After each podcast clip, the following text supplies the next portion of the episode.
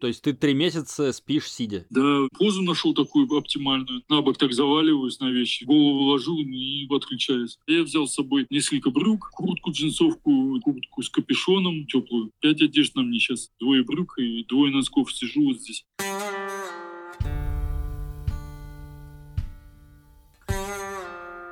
Привет-привет, меня зовут Миша Ронкайнен, а вы «Тюремный подкаст». Я беседую с людьми, которые сидели в тюрьмах разных стран мира.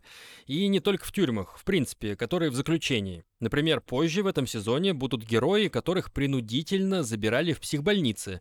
Ну а сегодня аэропорт строгого режима. Герой выпуска Валентин уже полгода живет в аэропорту столицы Малайзии Куала-Лумпуре. В выпуске я буду говорить про три месяца, но так было на момент записи. С тех пор прошли еще три месяца. И вот в сумме, по состоянию на сейчас, Валентин живет в аэропорту уже полгода. Спит на сиденьях, моется и стирается в туалете. Если везет, подкармливают охранники, на улицу выйти не позволяют. Жить в аэропорту – это осознанный выбор Валентина. Улетать на родину он не хочет. У парня инвалидность, и ни государству, ни семье он не нужен. Грустная история. Дослушивайте выпуск до конца. Валентин, как ты оказался вообще в Малайзии? Я, в общем, прилетел из Вьетнама, я там прожил 4 года. В вьетнамском гетто жил. И я прилетел сюда, думаю, посмотрю, что за страна новая такая. Но тут, оказывается, можно жить только 30 дней по безвизу. Потом нужно улетать, улетел в Камбоджу. Там мне не получилось остаться, я обратно сюда вернулся. Недавно я ездил в Гонконг. Пограничники спрашивали у меня, у вас есть там друзья? Я сказал, мне никого нет. Меня там сразу допросили, обыскали и отправили в госпиталь на обследование. И когда я улетал, прям перед самым вылетом, дали четыре листа, там на одном из них написано «Мы не можем вас принять по причине вашего здоровья». С печатями совсем ничего не получилось. Меня обратно сюда выслали. Почему тебя не могут ни в Камбоджу, ни в Гонконг пустить? В чем дело? Я два с половиной года назад в аварию попал. У меня проблема с ногой, я не могу ходить. Зачем им пускать инвалида в свою страну? А ты вообще как оказался в Юго-Восточной Азии? Последний раз я был на море в 80-е годы с мамой, с сестрой. Думаю, ну вот поеду во Вьетнам. Связался со своими друзьями. Узнал, что там можно и работать, рядом море. Поехал поменять что-то в своей жизни, вот эта рутина, устал. Я жил, работал и все. Приехал я в девятнадцатом году, в августе. Вот там работы нет. Потом месяц в пять я искал эту работу. Потом я нашел работу, листовки раздавал. А потом коронавирус. В двадцатом году, в январе уже все это началось во Вьетнаме. И вот в двадцать первом, во второй половине начало массово это все распространяться. А я в двадцать первом перед этим массовым распространением этой заразы в аварию попал, сломал ногу. А как это произошло? Вечером в кафе поехал, а у меня как раз байк чуть-чуть поломанный был, там с газом было не в порядке. Такой старенький байк. Я выезжаю, главное, на второстепенную, а там ремонтная работа я потерял управление, и я смотрю впереди то ли люди, то ли что, коньки светят. Я, короче, по газам полностью. Набрала скорость очень сильно. Меня разворачивает и об землю бьет. И байк мне придавил ногу. И вот разбиваю бедро. Я своим друзьям позвонил, они меня отвезли домой. А у меня, кажется, перелом был. Мне ничего не сделали, ни рентгена, ни доктору не показали. Меня просто отвезли домой, позвонили хозяину, он приезжает, я ему говорю, наверное, нужна скорая говорит, скоро не приедет, потому что сейчас очень много вызовов из-за пандемии. И я лежал полгода, к нему ходить вообще. Сначала я вообще ползал по земле, чтобы в туалет сходить. Потом начал постепенно ходить. Но у меня зажило неправильно. У меня сейчас одна нога короче другой. Хожу, но еле-еле, с помощью костылей. У тебя была проблема с ногой. Ты понимал, что у тебя перелом, и ты как бы ничего не делал? Не-не, ты... я не понимал, я не знал, что у меня с ногой. Она просто очень сильно болела, и все. Я думал, связки порвал. Я просил соседей вызовите скорую. Они отказались мне помочь с э, доктором. Там с медициной очень напряжно. Во-первых, приоритет отдается местным. Второе, это нужна страховка. У меня ее не было. В-третьих, как раз пандемия это началась. То есть полгода твои соседи видели, что с тобой происходит, и не ну, реагировали? Они мне помогали, рис приносили, какие-то таблетки приносили обезболивающие, но они мне совершенно не помогали. Иногда уберутся, подметут. А эти полгода ты о чем думал? Ты ждал, пока нога заживет или что? Да я ни о чем не думал. У меня боль такая была, что пипец. Я вообще не знал, куда деваться. Две пачки в день курил. Сигарет? Да, да, чтобы боль ушла. Скажи, пожалуйста, ты вот эти полгода на что жил? То есть нужны же деньги на те же сигареты хотя бы? Мне вьетнамцы помогали. У тебя не было денег своих? Нет.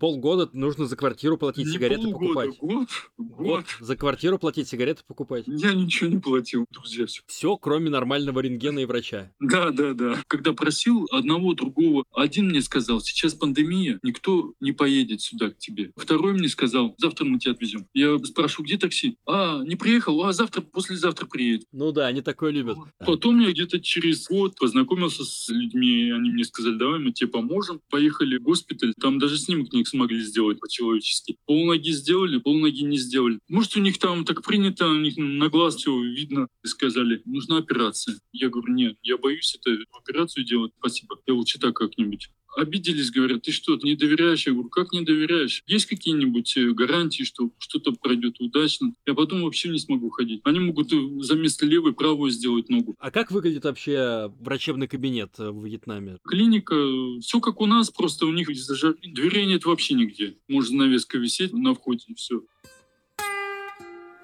Ты говоришь, ты жил в гетто. Что это значит? Ни одного иностранца нет. Чисто вьетнамское место. Там нельзя появляться белым, сразу говорю. Познакомился с людьми, они меня к себе забрали. Это место, как оно выглядит? Дома, где люди живут. Очень старые. Есть двухэтажные, есть трехэтажные. Я сначала жил в двухэтажном, потом этот двухэтажный хозяин продал, меня переселили вообще в сарай. Я в сарае жил. Стены из кирпича. За место потолка у меня были коробки из-под пакетов. А, в смысле, из картонных коробок. Да, да, да, да, да. Там большие тараканы за спичный коробок, мыши мне прям под одеждой лазили ночью. Там все на полу спят. Дыры везде, все продувается. И в помещении ничего нет. Там был туалет и краник, из которого вода идет. Вот я и душ там принимал. Кровать, шкаф, что-нибудь такое. Вообще ничего. И ты один там жил. Да, там небольшое помещение, 5 или 6 квадратов. И ты по этой коморке ползал со сломанной ногой. Не-не, меня уже переселили, я уже на костылях ходил. Потом начал работать сам на себя. Там же во Вьетнаме э, малый бизнес очень сильно раз. Одни коробки собирают, другие пирожки продают, третьи рыбу. Мало кто на какой-то завод ходит. Стабильно это полиция, доктора, чиновники, а все остальные предоставлены сами себе. Я вот сам работал во Вьетнаме на заводе, ушные палочки мы делали. Два-три месяца работы нет. Проблемы на заводе возникли финансовые, банкрот стал завод. Сколько ты получал за это, если не секрет? Да ничего там не получал, просто за дом за еду. Я работал того, кто мне дал дом. И я думаю, что я буду еще деньги просить. Тогда у меня вопрос, значит, ты живешь э, в гетто, в каком-то чулане-сарае, в стране без медицины, работаешь за еду. Какая у тебя была жизнь в России, что ты поменял ее на такую?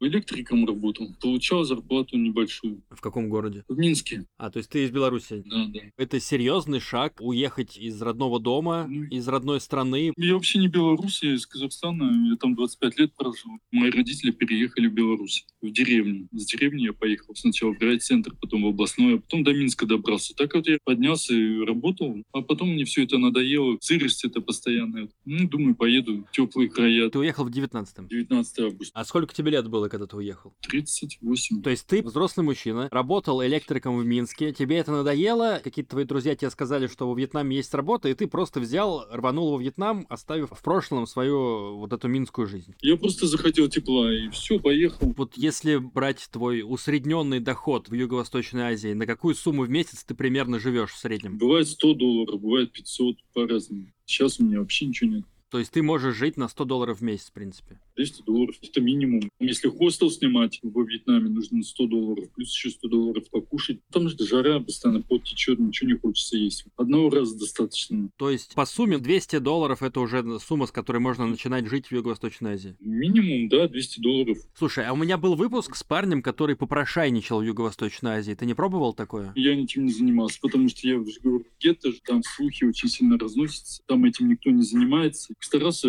быть как местный.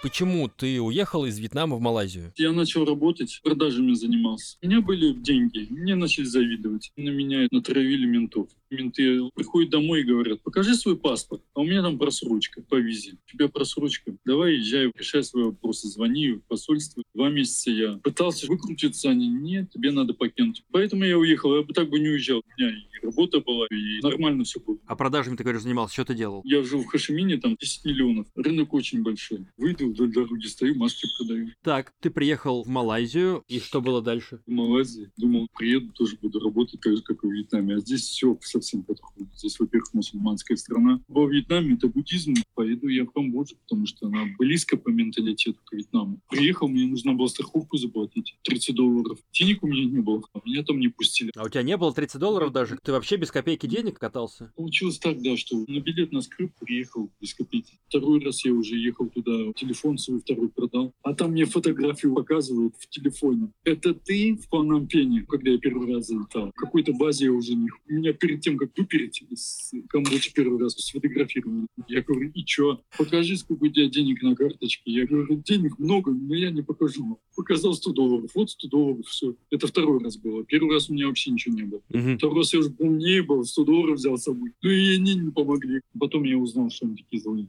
У них с Вьетнамом вражда. А у меня здесь паспорт в штампах вьетнамских. А что происходило, когда тебя не пускали? Тебя на тот же рейс сажали, на котором ты прилетел, или как? Первый раз, да. Сразу же меня на тот же рейс туда-обратно. А второй раз меня в тюрьму посадили в Камбодже. Я там сидел сутки. Говорят, поехали в гостиницу. Я, ну, поехали. Привозят, забор стоит прямой. Ну, все, понятно. Гостиница с забором. Завезли меня, потом сфотографировали меня. Сами со мной сфотографировались. Хихикают они, как обычно, все. И засадили меня. Там много иностранцев сидит. Несколько англичан. Русский сидел, вьетнамцы сидели. Русский парень мне понравился, мне помог. Сразу начал объяснять, что да как. За что они там сидят? Какие нарушения? Все почти за нарушение режима.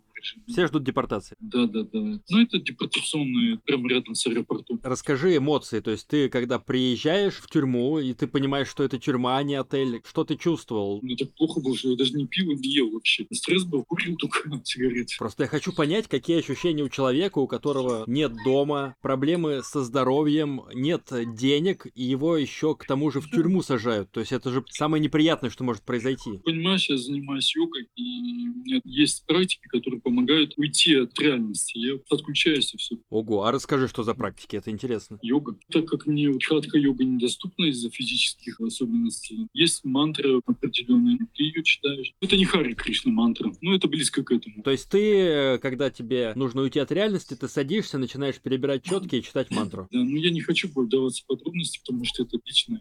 На самом деле, любую проблему свою можно решить. Врагов своих утихомирить, денег достать. Все, что угодно можно делать. А как с помощью там мантры не одна- денег достать? Есть такие мантры, которые помогают найти деньги. Под э, каждую ситуацию отдельная мантра, верно понимаю? Ну, конечно, не одна. А как ты пришел к этому, к религии? Я в Вьетнаме жил, все бросили, друзья отказались, родственники отказались. Отчаяние такое. Ну, что делать? Ну, вот начал интересоваться и начал практиковать мантры медитации. Помогло? Даже не знаю. Вот я сейчас в детеншене, в транзитной зоне. Наверное, нет, а может и да. Знаешь, такая притча. Все село ушло на войну, а у отца горе случилось. Сын ногу сломал. А потом всех убили, а у него вот остался сын. Все, что не делается к лучшему, все состоит из двух сторон. Есть белое и черное. Если у тебя где-то черное, значит обязательно будет белое. Здесь сейчас ночь, через какое-то время день настанет. Вот и все. Нужно потерпеть просто.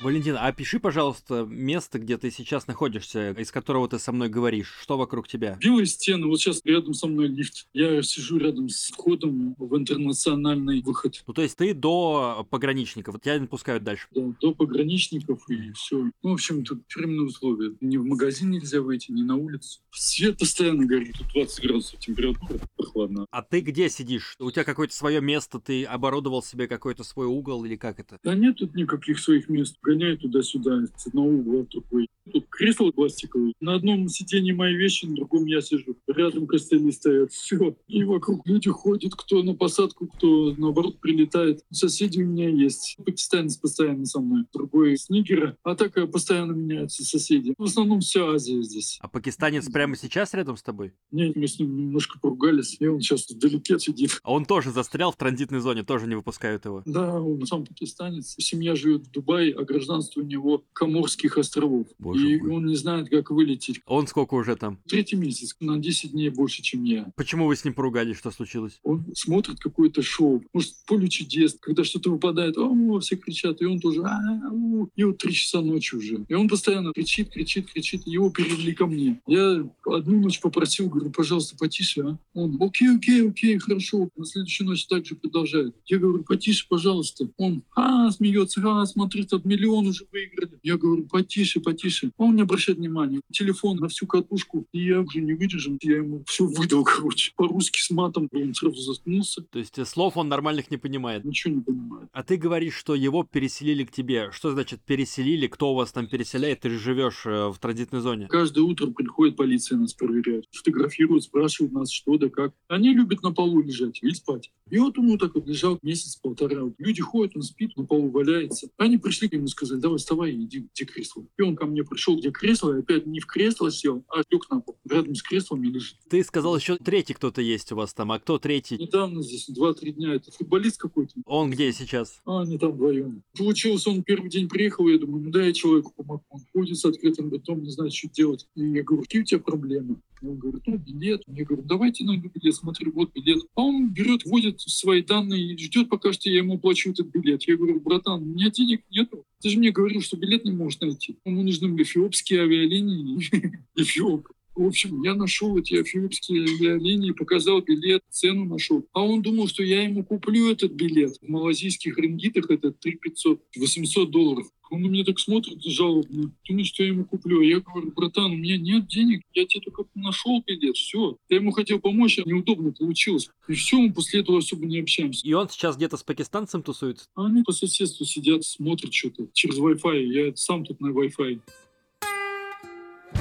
У нас тут вторая тюрьма есть, где их вообще не выпускают. Есть две категории тех, кого не пропускают. Те, кто прилетели из не своей страны, а есть те, которые прилетели из своей страны. Вот те, которые прилетели из своей страны, их сажают под охрану круглосуточно. А здесь мы сидим как бы на облегченном режиме, потому что мы не из своей страны прилетели, а транзитом. Вот эти вот э, другие, которые сидят под охраной, их там много вообще? Там их гораздо больше. В основном индусы, бангладешцы, иногда китайцы. Они в тех же условиях, что и вы фактически, то есть они тоже сидят на Не, сиденьях? у этих? них хуже. Они загнаны практически все в одно помещение, и женщины, и мужчины. И они вот там тусуются. Я видел, они стоят такими жалобными взглядами, смотрят. Но Единственный плюс, что туалет рядом, не надо далеко ходить. И кулер есть, я прихожу туда и в туалет, и воды горячей набрать. У них там кровати есть, где они спят? Не, не, здесь нет никаких кроватей, здесь все на полу спят. А кто их охраняет? Полицейские. Это получается не какая-то у них там отдельная тюрьма, отдельное помещение, а просто огорожен кусок аэропорта с такими же сидушками аэропортовыми, они там сидят просто как в загоне. У них даже сидушек нет, они в комнате сидят. У нас здесь, где хочешь, можешь посидеть, полежать, куда хочешь пошел, а они в помещении постоянно находятся. Что они ждут? Когда их депортируют на родину. Депортационный загончик. Да. То есть ты видел, как из этой комнаты выходят и отправляются Да, на рейсы домой. Да, да, толпами по 10 человек иногда выводят. В основном индусы там из того региона. Южная Азия, Юго-Восточная. У них там нету, видимо, вообще розеток. И они меня просят пауэрбанка заряжал. Сначала мне там давали сигареты. Пять сигарет дали, зарядил пять пауэрбанков.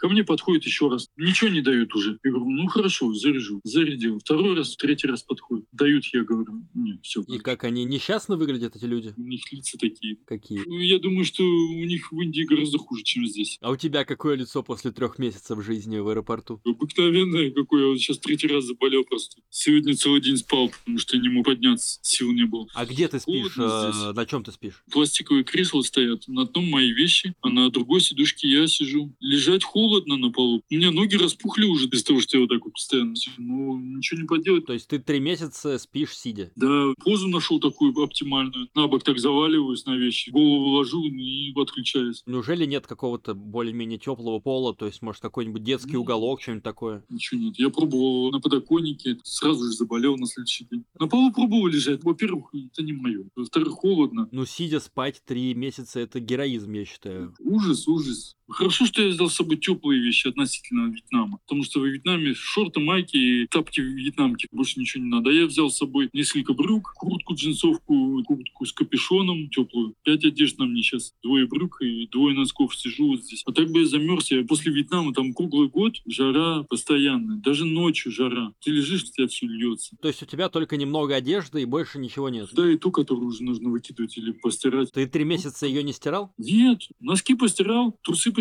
футболку постирал, все, а остальные вещи ты даже не просушишь. Носки даже не могут высохнуть. А трусов у тебя сколько хотя бы? Одни? Да, во Вьетнаме трусы не нужны, если честно. Ты там мокрый весь, какие трусы. Я привез так чисто, пускай будут. Оказывается, нужны, потому что холодно, блин. Что у тебя из вещей есть вообще? Ты говоришь, у тебя костыли и телефон, судя по всему, у тебя есть, по которому ты говоришь Было сейчас. два телефона, я купил, когда работал во Вьетнаме, два айфона. Один остался, две сумки, рюкзак. Есть способы как-то заработать у тебя? Потому что я помню фильм «Терминал» с Томом Хэнксом, он там тележки сдавал, например. Ты как-то можешь зарабатывать? Здесь своих бедных людей хватает, которые работают за копейки. Можно, как Миша, поработать, но здесь это опасно, почти каждый рейс сопровождает полицейский, потом каждый рейс сопровождает люди из авиакомпаний, которые встречают людей, Как кто ты хотел поработать? как Миша. Какой Миша? Ну как, у которого у тебя был выпуск? Или это не Миша? Ну, который стритовал. А, попрошайка который, да? Вот этот, Да, про да, него. да. Ну и чё, ты не пытался так? Я же говорю, здесь стукачей много. Пойду заложу тебя сразу же. А что тебя не могут сделать? Посадить в тюрягу? Да? Зачем мне рисковать? Я не хочу проблем. Они возьмут меня на телефон, сфотографируют и пошлют в посольство. А мне эти проблемы не нужны. Мне недавно с посольства помогали, в Гонконг билет покупали. Белоруса? Да, да, да. Это было частное лицо. Я позвонил в посольство, мне сказали, мы тебе поможем, только как частное лицо. Купила билет, потому что наше посольство, оно не покупает билеты своим гражданам, какие-либо направления. А где ты берешь деньги на сигареты? У меня здесь денег нет. Стреляю иногда. Познакомимся, если с кем-нибудь. Прикинемся словечками. Дадут, все. А так не хожу. Дайте, дайте, дайте. Не. Сегодня, например, вообще не курил. Как ты знакомишься и с кем? Кто-то к стойке регистрации задерживается, у кого-то проблемы какие-то с документами, у кого билета нету, кто-то на несколько дней остается. Разговариваем, кто пачку дает тебе, кто одну сигарету. Ну, А деньги давали? один давал, турк, хороший человек был. Говорит, я понимаю тебя, все си- сигареты отдал, 10 долларов дал. Просто люди сами подходят к тебе, спрашивают, что с тобой случилось, и ты им говоришь. Не-не, люди сами не подходят. Здесь никому до тебя дела вообще нет, потому что здесь место стрессов. Люди уставшие едут из одной страны в другую. Тем более я не местный, не из Юго-Восточной Азии. Они между собой не контачат, соседи, а тут еще человек с другой планеты. Русскоязычных ты не встречал. Встречал, но они пролетают как сайгаки. Либо в Куала-Лумпур, либо в Интернационал. Так, чтобы они здесь останавливались, нет. Белые здесь вообще не задерживаются. Я с тобой общаюсь, у меня радость такая, с кем-то разговариваю по-русски. Я рад, что доставляю тебе радость. Ну ты там не охерел еще? Ну, что делать? У меня выбор есть какой час мне, например, говорят, езжай домой. Я говорю, а куда я поеду? Мне некуда ехать. Поэтому я и не стремлюсь туда ехать. Хорошо, я каким-то образом покупаю билет, приезжаю на костылях. И что мне делать там в Беларуси? Недавно закон ввели, и кто не работает, отказ медицинской помощи. И что я там буду делать? Мне операция нужна. Родители в деревне, я без копейки туда приеду. Ты в Россию Что можешь поехать. В России у нас э, бесплатная медицина для всех. По крайней мере, ты будешь на родине, ты будешь в России или в Беларуси, будешь среди своих, сможешь найти работу. Ну, если ехать только когда тепло настанет. Так я могу где-то тусоваться на улице. А так я боюсь холода ехать. Я не могу себе позволить ходить греться, как вы. У меня вещей вообще нет, теплых, ни шапки, ничего. У меня весь грязный, как бомж. Менты скрутят, скажут, кто ты такой, давай сюда. Валентина, какой план-то тогда у тебя? Вообще никакого плана нет. Хочешь рассмешить Бога, расскажи мне о своих планах. Ты к чему-то Я уже стремишься? все достиг, что хотел. А что ты хотел? Себя познать. Прийти к Богу? Да не, Богу, это слишком громко сказано. Знаешь, как один мудрый человек сказал, Бог от нас, от людей так далеко, что ему до нас нет никакого дела. Грустное очень суждение, Валентин, очень грустное. Тебя устраивает твое текущее состояние, вот как ты сейчас живешь? Конечно же, не устраивает. Что ты собираешься делать, чтобы это состояние изменить? У меня нет никакого плана. В Гонконг прилетел, когда мне подошла полицейский, говорит, что ты дальше будешь делать? Я ей сказал, я не знаю. Я тоже тебе говорю, я не знаю. А чё ты не остался в Гонконге? Я приезжаю, меня сразу встречает человек 10 в гражданском, окружают и начинают вопросы с каждой задавать со своей стороны. И я на костылях стою, кручусь и каждому пытаюсь ответить. У них еще акцент такой Kittel, ce qui Половина не понимает, что они говорят. Они мне заморочили голову, вопросов 10 задали пошли. Мы идем в лабиринт, я тащу эти сумки, они мне эти вопросы задают, задают, задают. Два раза переворачивали мои вещи. Все обескивали. Каждую складку одежды заставляли меня раздеваться. Все перетряхивали. Начали задавать вопросы, они мусульманин ли ты? А тогда как раз началось в Израиле. А у меня еще четки с собой, я перебираю. Я говорю, нет. Начали докапываться. А мы знаем, что ты во Вьетнаме делал. Ты жил там и работал. Я говорю, да, и что? Все, едешь в госпиталь. Повезли меня в госпиталь. Госпиталь под охраной двое полицейских. И вот началось обследование. В одном госпитале меня обследовали. Сказали, у него серьезно что-то, надо его в другой вести. В другой меня повезли. Меня на каталке перекатывали с одного госпиталя в другой. И я видел небо без стекла, и воздух этот был как сказки. Сейчас я за стеклом смотрю это все. Тут даже деревьев нет у меня за окном. А в Гонконге тебя в больницу отвезли, то есть ты там лежал наконец в кровати? Да-да-да, я был в ужасе, у меня нога начала сразу болеть. Я же привык в одной позе сидеть. Мне больно было вытянуться, потому что тело не вытягивается. Оно у меня как сейчас вот, сижу, такое осталось на кровати. То есть ты принимаешь И уже форму стула? Да-да-да. Ну, там еда в больнице очень хорошая. Говорят, что больничная еда это да, на самом деле очень вкусно было все. Тот же самый рис гораздо вкуснее. Там отбивные такие с мою ладонь. Рис вкусный, ешь его приятно. Фрукты дают, чай лимонный. Я вот это все съел так с удовольствием. В Гонконге в клинике там два раза рентген делали, кардиограммы снимали, кровь брали. И все это под охраной. Глаз не сводили, прям как будто какого-то рецидивиста. Врачи меня проверяли, они со мной ходили по два человека, эти Мгм. полицейские. По итогу сказали, у тебя проблемы, тебе лечение нужно. Какое лечение, я не знаю. И потом послали обратно. Что ты вообще хотел от Гонконга? На что ты рассчитывал? Постритовать хотел. Там вряд ли получится попродавать что-то, как во Вьетнаме. Во Вьетнаме там любой человек может налепить пирожков и продавать, у него будут покупать. Потому что люди друг друга поддерживают. Даже пусть у тебя будет плохо получаться, тебе все равно будут покупать, потому что там взаимовыручка. А вот в таких странах капиталистических, светских, все по-другому. Когда я прилетел в Гонконг, так и знал, что меня не пустят. Просто думаю, ну надо сделать вид, что я езжу, потому что меня здесь давит, когда ты уедешь.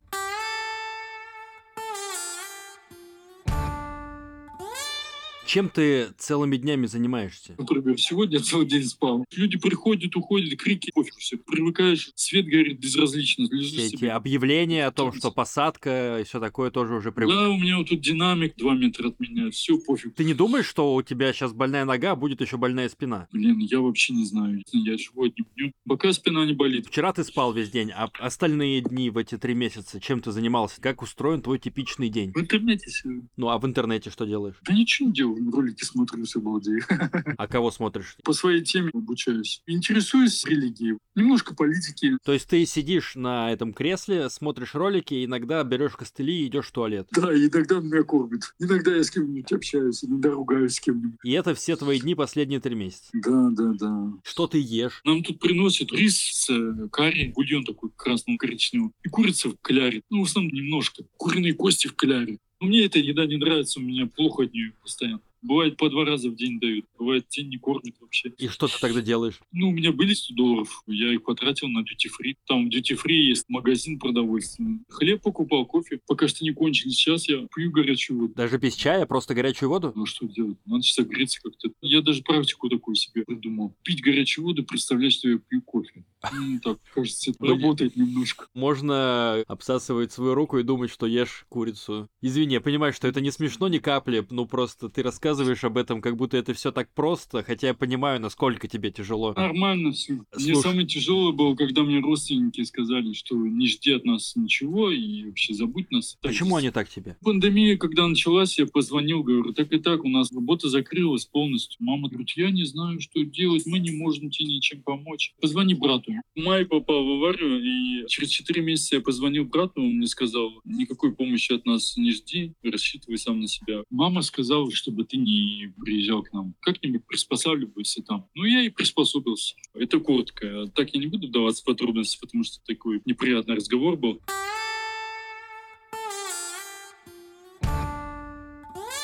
Валентин, какая у тебя сейчас мечта? В Америку ехать хочу. Ходить на работу, как нормальные люди. Электрика, может быть, как раньше. Может, ты поесть что-нибудь хочешь? Я перед тем, как мы с тобой поговорили, я поел рис с костями с этими, хлеба поел, запил водой. Нормально, сытый. Сейчас о еде не думаю. Горячей водой запил? Тепленькой. И ты доволен? В Вьетнаме меня приучили жить так аскетично. Не хочешь супчику? Да зачем мне это надо? Я вообще не могу не есть ничего. Я практиковал такое, что не ешь ничего, ты гораздо себя лучше чувствуешь. Нет такой тяжести. Все же в кровь попадает. Ты много наешься, кровь густеет и все. Хорошо, а скажи, у тебя денег сейчас сколько? Нет, нет денег. У меня месяц назад деньги кончились. Сколько тебе нужно сейчас денег? Да мне вообще ничего не надо, если честно. Зачем мне эти деньги? Зачем? Улететь в теплые края, чтобы тебя пустили в них. Ты знаешь, такой стресс был в Гонконге. Сейчас вообще ничего не хочу. Я месяц хочу вот тут посидеть просто и забыть это все. И домой не хочу лететь, потому что сейчас там холодно и слишком ослабленный организм. Я простудился три раза за два месяца. Я вообще разбитый, я не могу встать. Горло болит, сопли идут. Сейчас мы закончим разговаривать. Что ты будешь делать? Ну, сигарет поищу. Разнервничался, с тобой разговаривал, все это вспоминал. Найдешь сигарету, а что дальше? Позалипаю, потом под утро пойду практиковать. Я М. каждое утро практикую.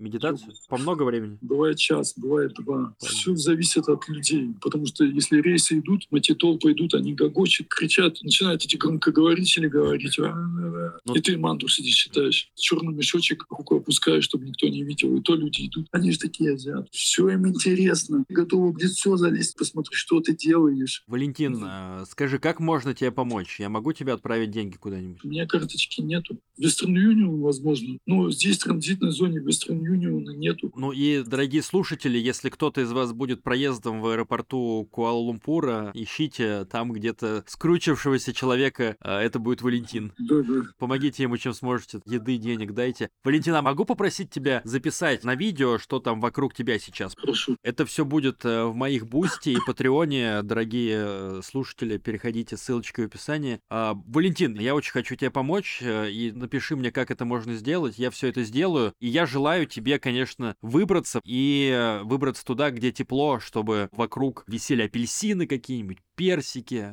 и, э, у тебя была прямая нога, ты ходил без костылей, вот этого я хочу тебе пожелать, потому что я понимаю, в каком ты сейчас упадке, ну, наверное, упадок, уныние, да? Да, есть немножко. Светлые дни настанут. Валентин, спасибо тебе за беседу. Желаю тебе всего хорошего. Спасибо, пока. Друзья, спасибо, что дослушали выпуск. У Валентина тяжелая ситуация и физическая, и ментальная. Он до сих пор, вот по состоянию на конец января 2024 года, сидит в аэропорту. Если кто-то хочет ему помочь и может ему помочь, потому что непонятно, как это сделать, даже деньги ему не перевести, оставляю в описании выпуска ссылку на его телеграм, личный аккаунт. Там же в описании ссылки на посты в Бусти и Патреоне, где фотографии Валентина, аэропортового антуража, в котором он живет, и подборка фильмов и материалов про людей, которые живут в аэропортах.